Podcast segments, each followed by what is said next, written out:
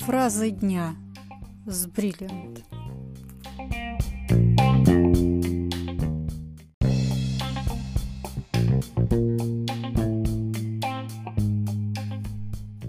Ну что ж, пришло наконец-то долгожданное лето. Теплотой не блещет уже с порога, напротив, угрожает заморозками. И тут у вас рождаются сомнения по поводу и без. А как же без них, если вы человек творческий, если муза порой сидит рядом с вами и смотрит на белый холст, толкая локтем и спрашивая «Ну, что придумал?». Любой гениальный либо талантливый человек, глядя на свою работу, находит ее недостаточно совершенной. Отсюда и некое стремление к перфекционизму. Потом вы начинаете бояться, что ваше творение уже не так гениальны. Потом теряете желание что-то делать в принципе. Появляется меланхолия, подавленное состояние и, как следствие, полный набор психических отклонений и убежденность в своем несовершенстве. Опять же, остановитесь.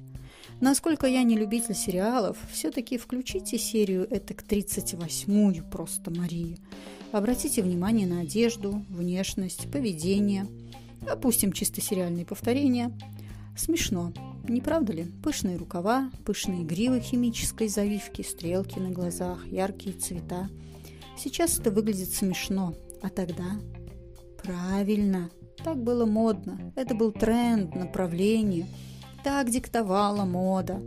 А фильм-то про портниху. Здесь не будем говорить, что мода циклична, об этом в другой раз.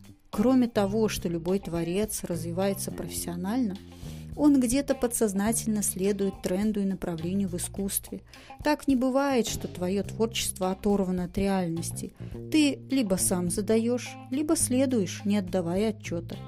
Даже если не пользуешься референсами. Каждый день тебе на глаза попадается реклама, журналы, акционные листки, буклеты, манекены, одежда, прическа, наскальная живопись молодых неандертальцев. Все это формирует твое восприятие окружающей действительности. Все, что ты делал, бесспорно красиво, талантливо и в духе своего времени. А сомнения прибереги для философии. Доброе утро. Уильям Шекспир – Наши сомнения – это наши предатели. Они заставляют нас терять то, что мы, возможно, могли бы выиграть, если бы не боялись попробовать. thank you